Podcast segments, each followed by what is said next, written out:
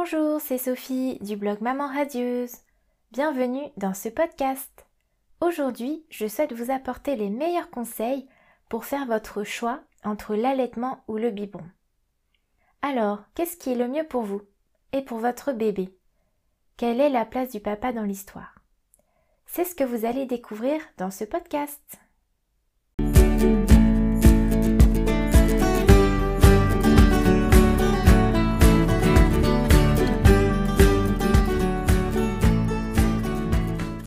Vous venez d'apprendre que vous êtes enceinte. Et là, une question vous vient pertinemment à l'esprit. Que choisir entre l'allaitement maternel ou le biberon? Bien souvent, il s'agit d'un vrai débat passionnel. Vous allez entendre toutes sortes d'avis sur le sujet. Votre mère, votre sœur et même votre cousine éloignée seront certainement présentes pour vous conseiller. Elles seront peut-être de très bons conseils. Mais gardez en tête, ce choix vous appartient. De mon côté, j'ai fait mes recherches afin de vous partager les meilleurs conseils pour vous aider à faire ce choix. Mon souhait est de vous permettre d'établir une superbe relation avec votre bébé, et ça, quelle que soit la décision que vous prenez. Dans la première partie de ce podcast, j'aborderai la question s'il faut faire son choix avant la naissance ou non. Vous découvrirez ensuite tout ce dont vous devez savoir sur l'allaitement maternel et le biberon puis, je répondrai aux principales idées reçues sur l'allaitement. Alors c'est parti, nous allons démarrer ensemble sur le sujet. Selon vous, faut-il faire son choix avant la naissance? Le choix de l'allaitement ou du biberon doit bien évidemment se discuter avant. Attention, je précise, discuter de l'allaitement ou du biberon ne signifie pas faire un choix définitif. Il y a certains facteurs comme l'histoire familiale, votre entourage ou la place du papa qui peuvent vous influencer. Alors oui, c'est mieux d'en discuter avant la naissance, n'est-ce pas? Est-ce que vous vous êtes déjà demandé quelles sont vos propres idées reçues concernant l'allaitement ou le biberon? En France, l'allaitement est un sujet qui dégage une certaine pudeur. Bien des femmes sont des regards gênés ou se détourner lorsqu'elles allaitent en public. Il n'y a pas si longtemps, lorsque j'étais dans un magasin, j'ai même entendu. Oh, mais elle ne va pas sortir son sein là comme ça. Cette femme n'a aucun respect.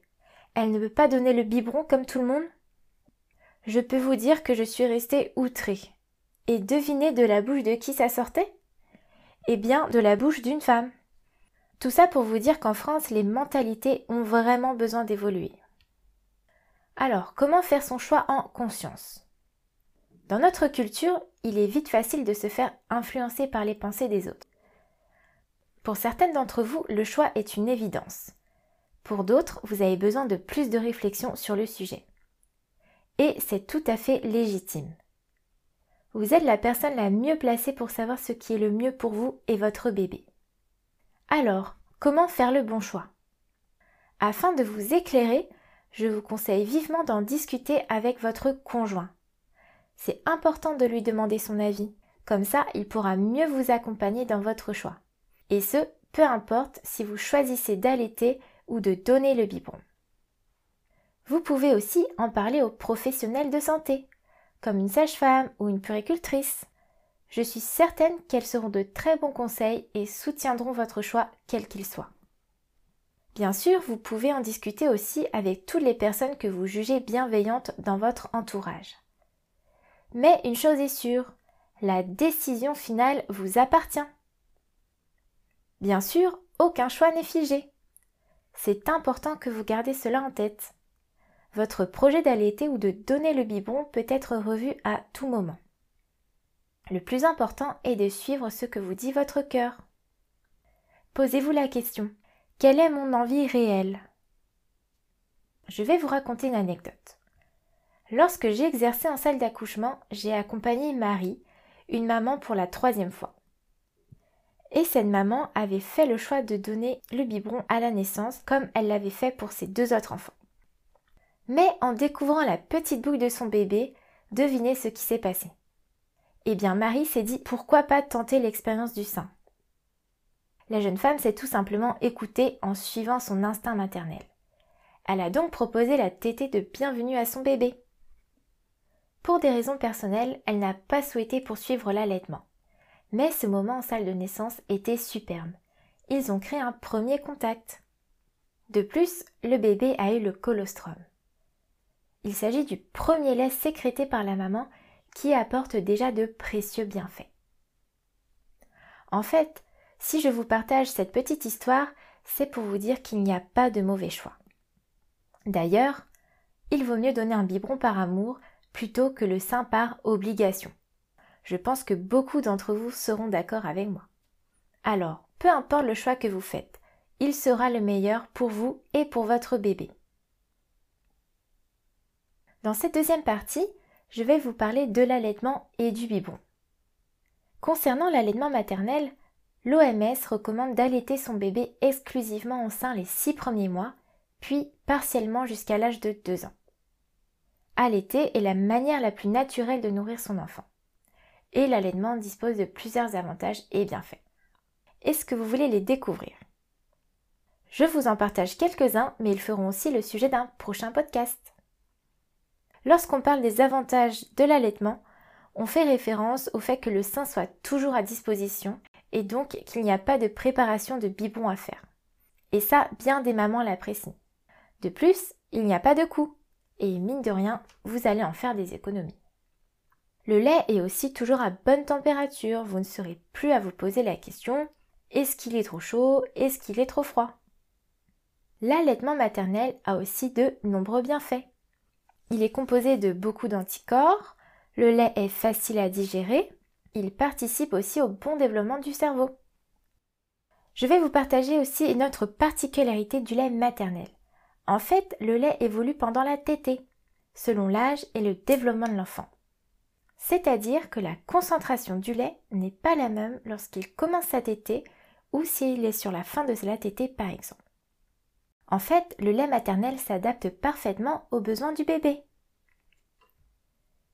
Je vais maintenant vous parler des inconvénients de l'allaitement maternel, ou plutôt considérés comme tels selon la situation de la maman.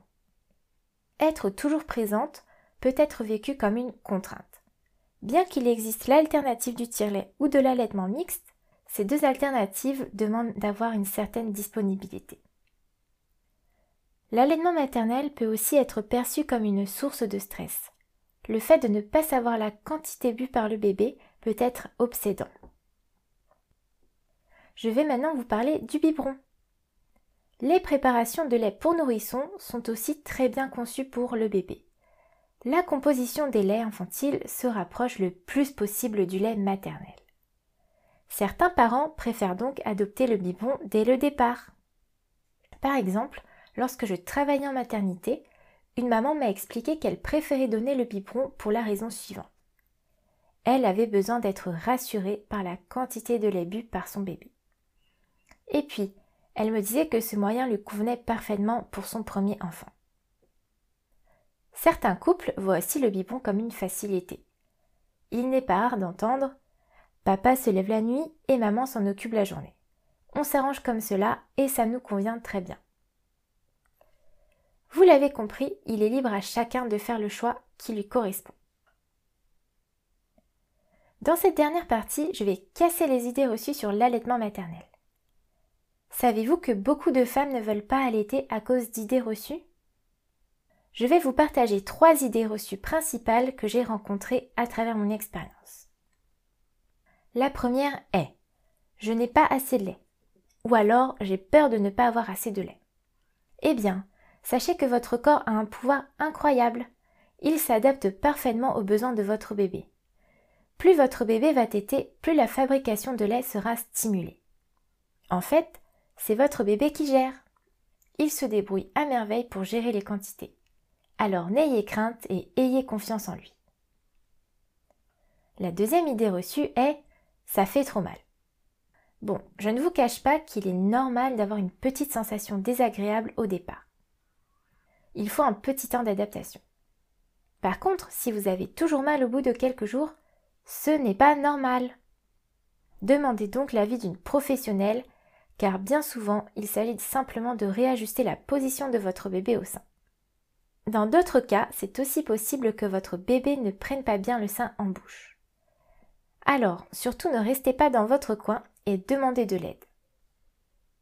La troisième idée reçue que j'entends régulièrement est le papa ne peut pas participer. Je crois même que c'est l'idée reçue que j'ai le plus entendue. Eh bien, détrompez-vous, car le papa a toute sa place au cœur de l'allaitement. Il peut très bien aller chercher le bébé dans son berceau, le positionner sur le sein, faire du pot à pot avec lui. Je vous laisse à votre imagination, car il y a tout un tas d'idées pour faire participer le papa. Je vais m'arrêter là, et donc pour conclure sur le sujet, j'insiste sur le fait que le choix de l'allaitement ou du biberon vous appartient. Suivez tout simplement ce que vous dit votre cœur. Je suis certaine que vous êtes déjà en train de créer une relation extraordinaire avec votre bébé.